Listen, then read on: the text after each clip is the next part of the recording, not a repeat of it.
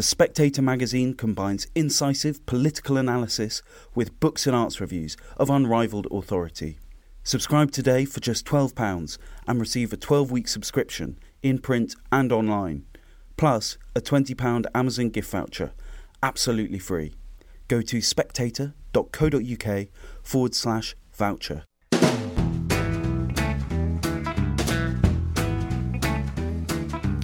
Hello, and welcome to the Americano podcast, a series of discussions about American power, politics, and society.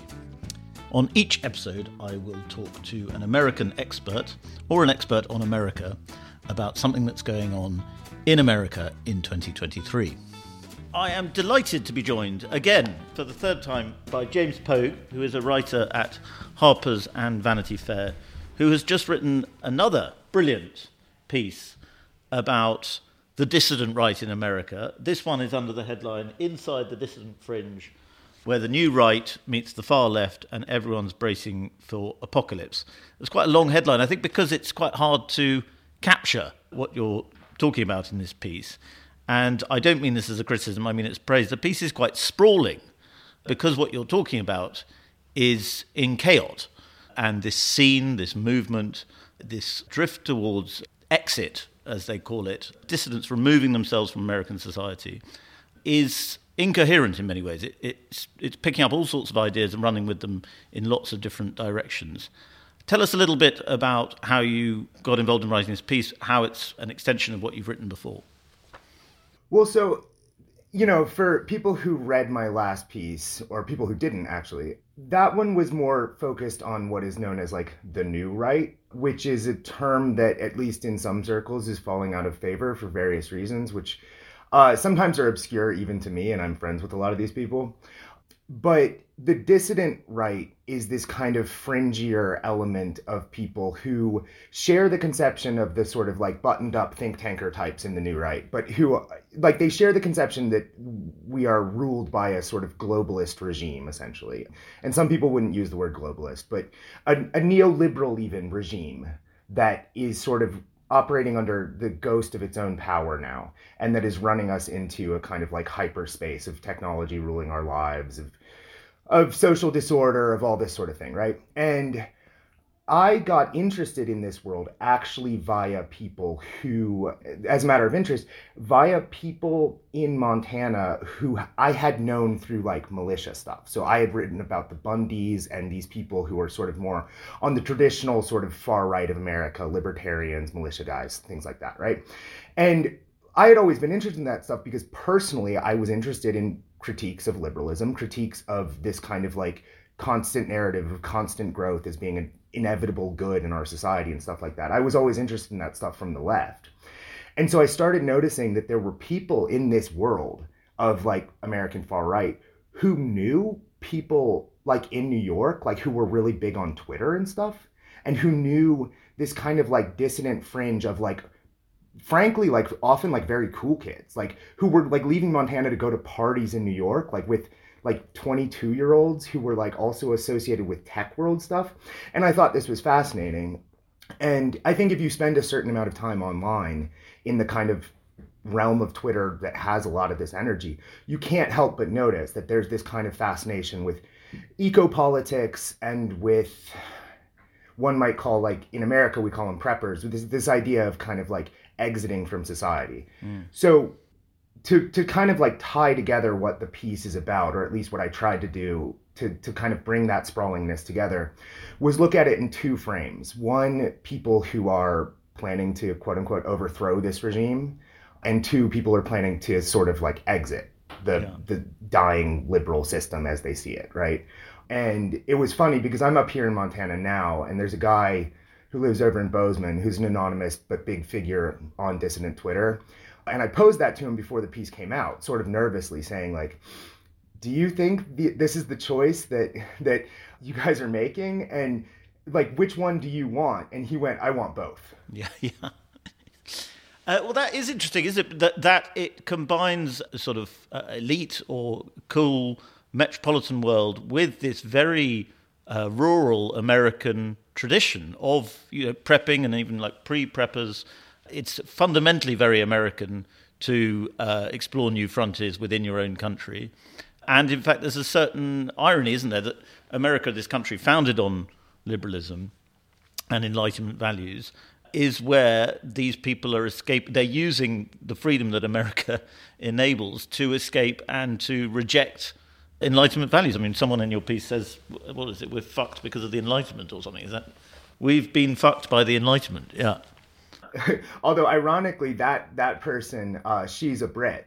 Oh, really? Um, she's a Brit who came here to work in tech. Oh well, that now makes perfect sense then. And now is associated, interestingly, with an organization called Praxis, which I won't pretend to know a ton about. I'm not candidly sure that anyone knows that much about, but Praxis is like ultra connected people who are in. I, I forget what their tagline is, but eh, you know, talented, ambitious people. There, there's a bar. You're only allowed to be in Praxis if you meet a certain bar.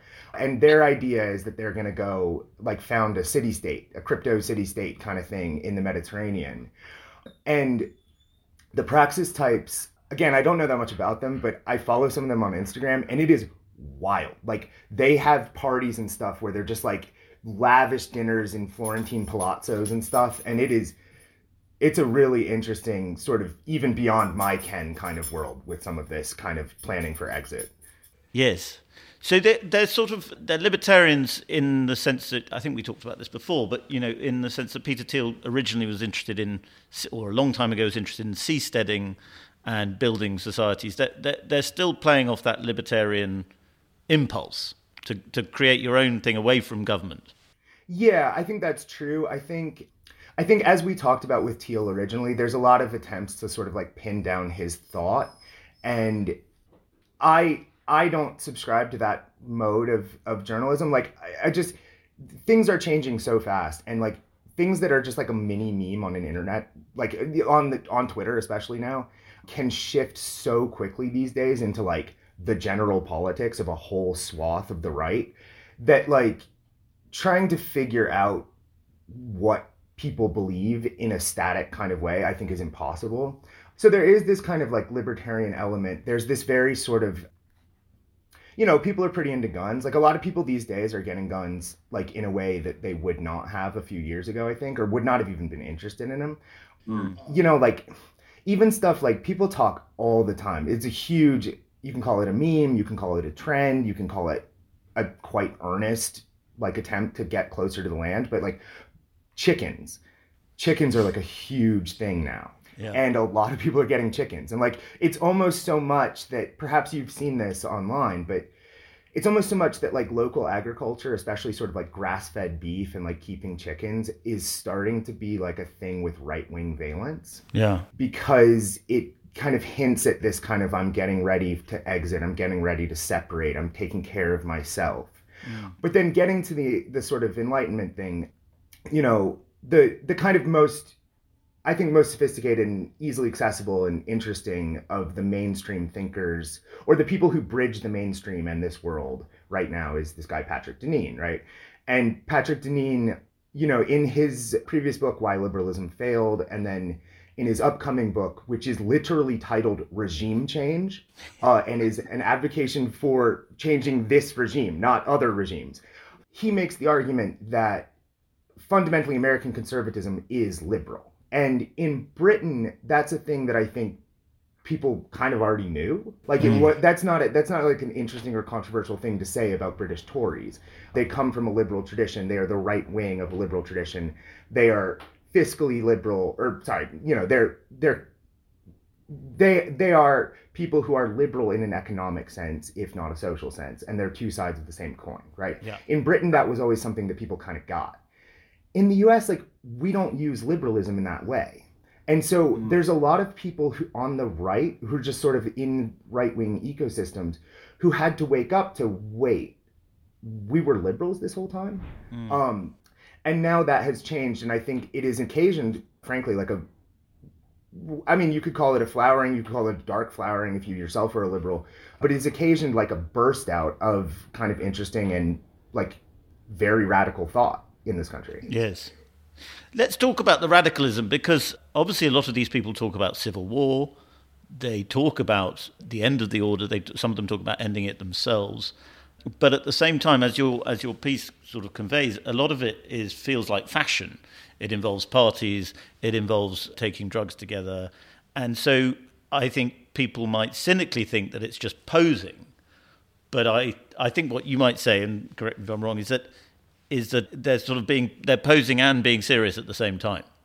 I think that's true. I think part of what you have to understand is that I, I think the, some of the Civil War stuff is kind of overblown in terms of. I, I think people, sure, there are people who talk about it, but I think in this world, the kind of smart kid take these days is that is to use America as kind of a vision of Rome fading, not Rome disintegrating, right?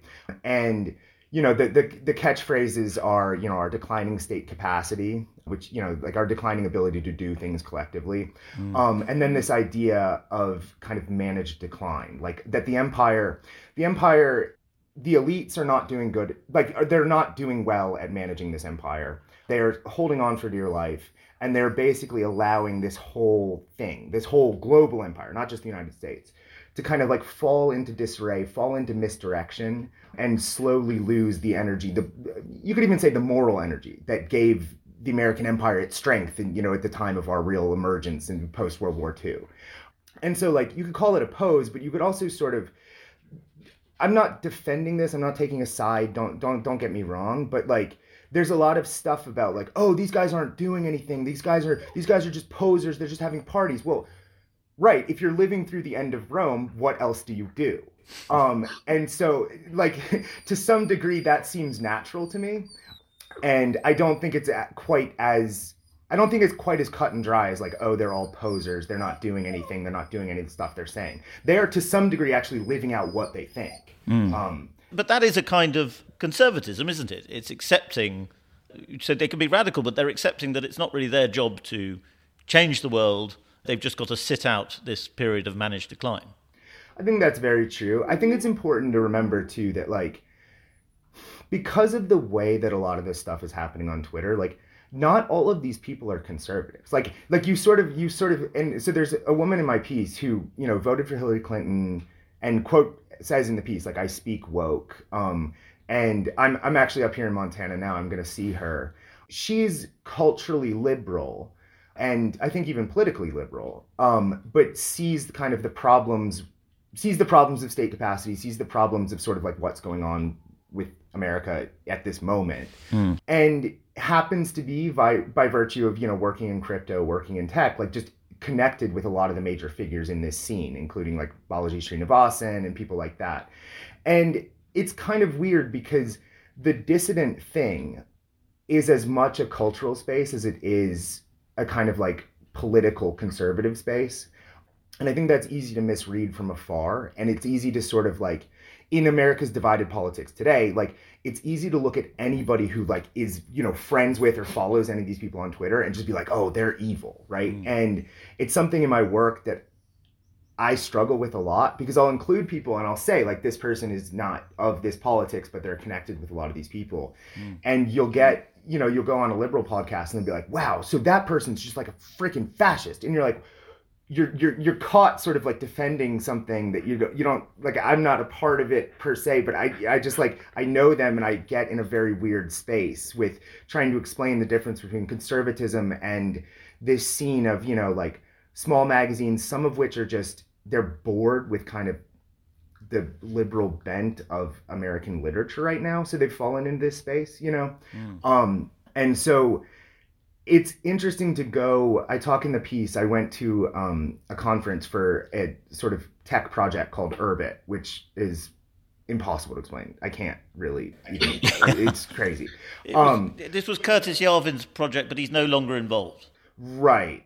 Right. Yeah. And so it, it's Curtis Yarvin's plan to build a 10,000 year new kind of computing, essentially. And, you know, in that space, in the Urbit space, you, there that's really where a lot of this stuff comes together, where you have like just people coming from like cool new literature magazines to people who are doing the exit plans, the Praxis people, to, you know, kind of crypto millionaires, to, you know, people who have, many of these people actually have moved out to like not to name any names, but you know, a friend of mine who's heavily involved with Urbit like lives out on a compound in Utah now. Mm. And he kind of bridges this whole thing. And he has, admittedly, he has become very right wing after having been a sort of normal New York magazine guy. Yeah. Um, to, to what extent do you think the pandemic was a huge shifter in this process? Because you had people with a lot of time, more time to spend at home on their computers, reading, connecting with people, thinking different radical thoughts. You had people moving a lot, moving out of cities a lot. You had a sort of general despair at government and fear that government was collapsing and not really working. And how much do you think that influenced or sped up this scene that you're talking about? A hundred percent, a hundred percent. I mean, the pandemic is is the the inflection point here. I I would agree with everything you just said as factors in it. I would say more so though that the lockdowns, the mask mandates, the, the and especially honestly the vaccine mandates, uh, the the what a lot of people in this world will call the biopolitics surrounding COVID, and then the narrative well, I'm going to get myself in trouble here, but you know, the narrative shaping, the narrative shaping that came from the top, right? And so I'm not wading into any of this. I'm not offering an opinion, but like, you know, when people saw like, oh, you couldn't talk about lab leak theory, right? When, when you saw that you couldn't do that, and then all of a sudden, like U.S. intelligence agencies or the Department of Energy saying, oh, actually, maybe it was real, people started to get, to use a term current in this world, people started to get red pilled, and they hmm. started to feel you know, you might have felt already that, you know, based on in America, like your life is totally controlled by your phone and your credit score and your, you know, frequently your student debt, your medical debt. People already started to feel like they lived in this kind of like dystopia of money and tech. And then the pandemic hit and people were like, oh, so now I interact solely through a screen. The government appears to be able to like sort of shape what I'm even allowed to talk about. And people started to go, for lack of a better term, a little nuts. Mm-hmm. And it it occasioned very much so. It occasioned a sort of like a huge shift on, on the part of a lot of people towards this kind of politics. And and another thing we haven't well you've mentioned, but it, that taps into this is a lot of these people made a lot of money out of crypto during that time. That is true. That is that true. Freed them up to pursue these projects. That is very true. And you know enough money enough money to the point that you know even in the crypto crash, like a lot of people are really well off. Mm. And you know I have friends. I have friends who got in on the Ethereum ICO, right? So you're just like, I don't. And you put a dollar into that, and you're rich at this point, right? and so a lot of these people sort of there's sort of big conversation these days about the tech crash that's coming and the employment crash that's coming, and like maybe that has happened. I don't know the numbers, but it hasn't happened quite to the extent that I thought it was going to. Um, and it you know you just have you have a set of people who frankly like just have the ability to work from anywhere and make a lot of money mm. and that is not exclusive to this kind of like dissident fringe or this right wing right and so a lot of what i talk about in the piece is like part of the energy here in this part of the country where i am right now part of the energy and the nervousness and the kind of like seething feeling that something's going wrong has to do with the fact that a lot of people who are really well off, uh, frequently liberals, uh, who work Zoom jobs, have just moved out here because there was cheap money forever. Mm. And you could just like, if you worked a normal job getting wages in Montana and you're in a place like Bozeman and you're competing with people who have access to capital in a way that you never will, you're just getting priced out all the time.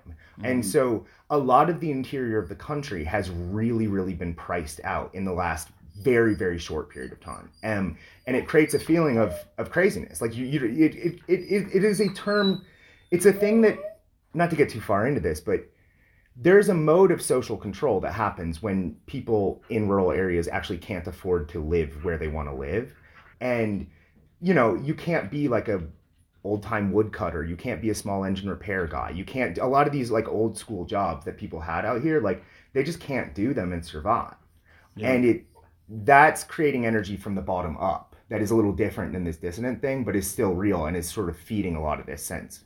Yes, and I suppose it's mixing because there's sort of inequality within the movement because you have these people sharing ideas with people who have not made gazillions out of crypto. And so you have resentments even within the system that feed that feed the anger. Yeah, I think that is very true. I think that the dissident thing is still something that you know, for your average kind of like Trump voting Montana guy, is still a little difficult to perceive. Mm. That is becoming less so.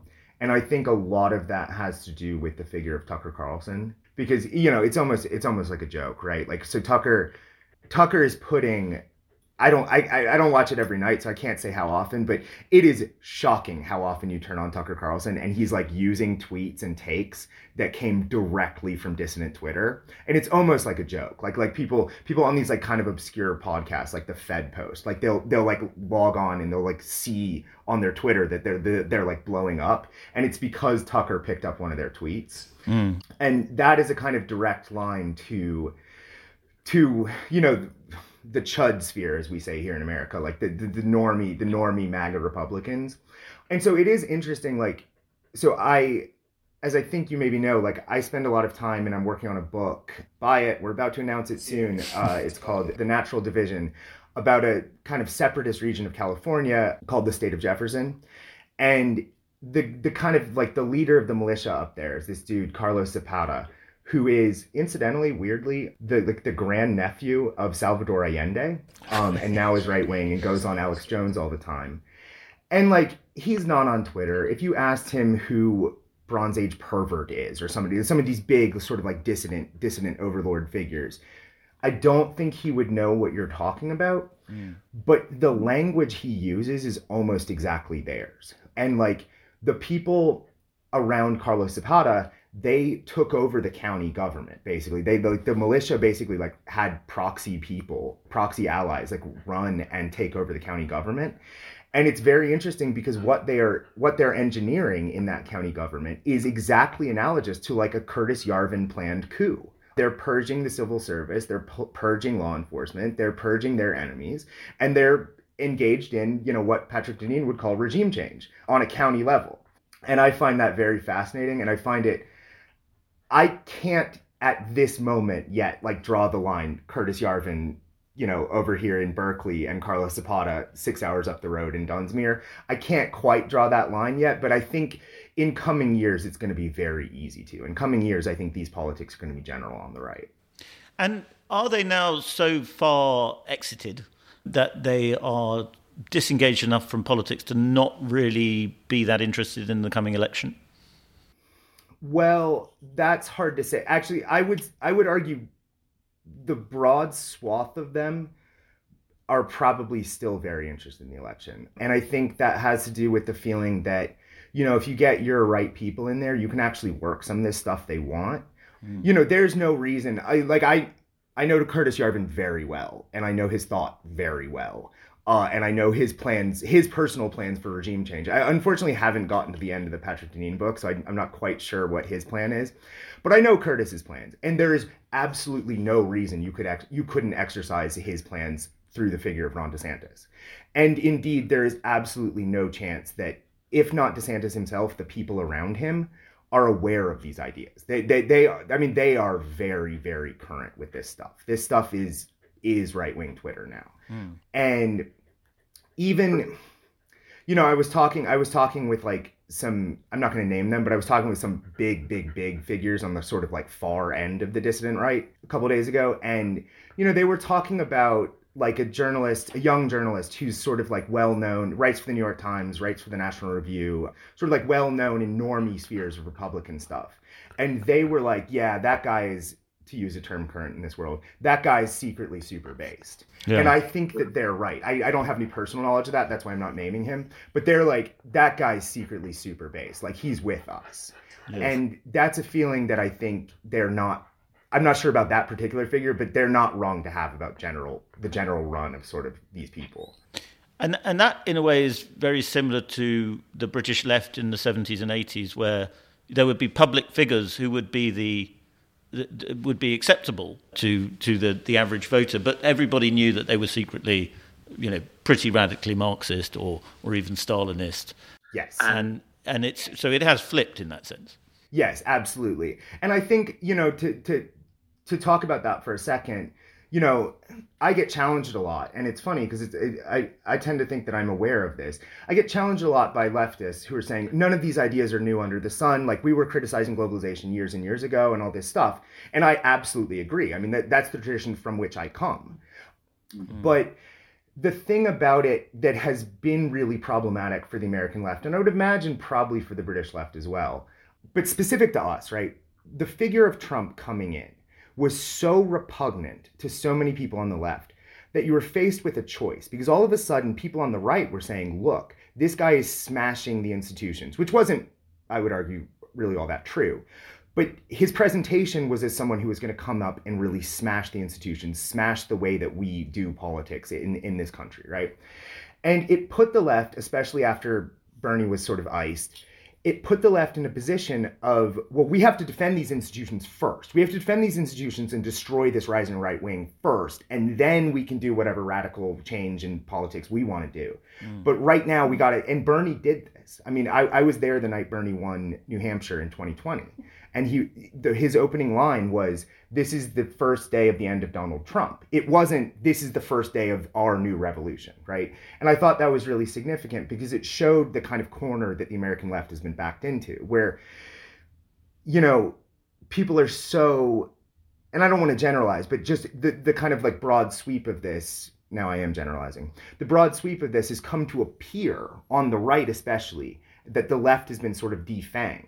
And it's given them a ton of energy. It's given them a ton of sense of purpose because they're like we are the we are the radicals now. We mm. we have taken that mantle. And it means that progressive people who speak woke as that character in your piece says they can suddenly very quickly become extremely socially conservative well they can i mean i think so like Deneen would argue Deneen would argue that like that mode of speaking woke is is an in is an in signal for elite groups, right? And in a mm. in a way way of sort of delegitimizing the the political will of the demos, and and sort of saying like, look, if you don't speak this language, then then you're actually you're beyond the political pale. So so your political aspirations, which might be again, this is what Deneen would argue, your political aspirations would be socially conservative and economically sort of you know populist. Uh, it is given like if you can't speak woke if you can't speak this kind of new language it's showing that you're beyond the political pale and your aspirations are not actually important the thing that i the thing that i experience reading that sometimes and like sometimes like want to push back on is like on the right it is actually true that this demos of which they speak which is supposedly like you know representing this true the true heart of what people really really do want social conservatism and and economic populism well it doesn't seem to really win national elections. So like, is it truly the demos? Mm. And that's something that like America's really wrestling with, and the, the, the like the, the do you speak woke kind of conversation really goes to because it's like, well, maybe in this diversifying country, the demos has changed and these people are all reactionaries because they are trying to restore a demos that no longer exists right yeah. and that fundamentally i think across the west uh, is why a lot of these people so for example like bronze age pervert who is pretty radical and like like you know pretty openly racist and like I, I know a lot of guys around him and they're in private like super super racist but like BAP will say now, you know, like the only thing you guys should, should be tweeting about is immigration. The only thing that matters is immigration. And I think increasingly that is going to be true on the right more generally. This feeling that fundamentally the real question is the real question to solve is immigration, um, and everything else is sort of subsidiary to that. Mm.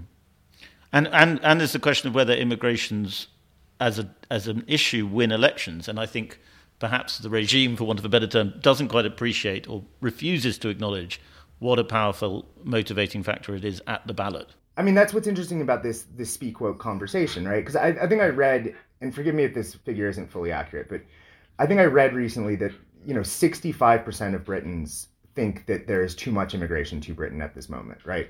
And somehow that doesn't seem to be translating in high level national politics.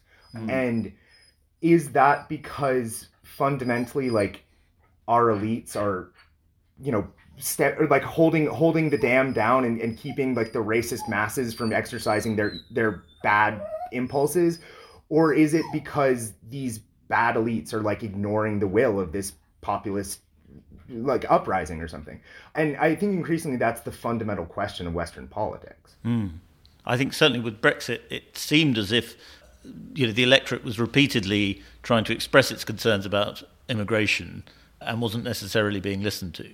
Yeah. Well, and that's the thing, right? So so there is a I mean, this is a fundamental question like whether democracies can work. And well, let's say Deneen would say this is a this is a fundamental issue with democracy right now. Is like, can the liberal values that supposedly like we're all supposed to subscribe to survive a populist will that like doesn't want to do what the liberal elites want them to do and brexit at least from here you know i wasn't i wasn't there during it i was pretty young during it but you know, the perception from here was that you had a democratic vote that was very quickly like described by many people in British politics as sort of exercising like an like a will that was beyond politics and shouldn't be allowed to be legitimized. Mm. And it's a very tricky problem uh, that I don't think anyone in politics has quite figured out how to solve. Well, James, I think we'll leave it there, but it's uh, absolutely fascinating to talk to you as always, and um, I do hope we'll get you on again. What was the name of this book that you've got coming out? It's called The Natural Division. I haven't I haven't come up with a subtitle yet. It'll be it'll be out, you know, it'll be a while, but uh, I just I just did the deal, so so I'm looking forward to it. Well, uh, congratulations again on your excellent reportage uh, from the the fringe and the the various parts of the dissident right. Thank you so much. Always good to talk to you. Thank you very much for listening to the Americano podcast. I would like to thank my brilliant producer, Natasha Feroz, and the rest of the Spectators broadcast team. If you like the podcast, please leave a review on whatever platform you are listening to us on. Thank you very much. God bless America.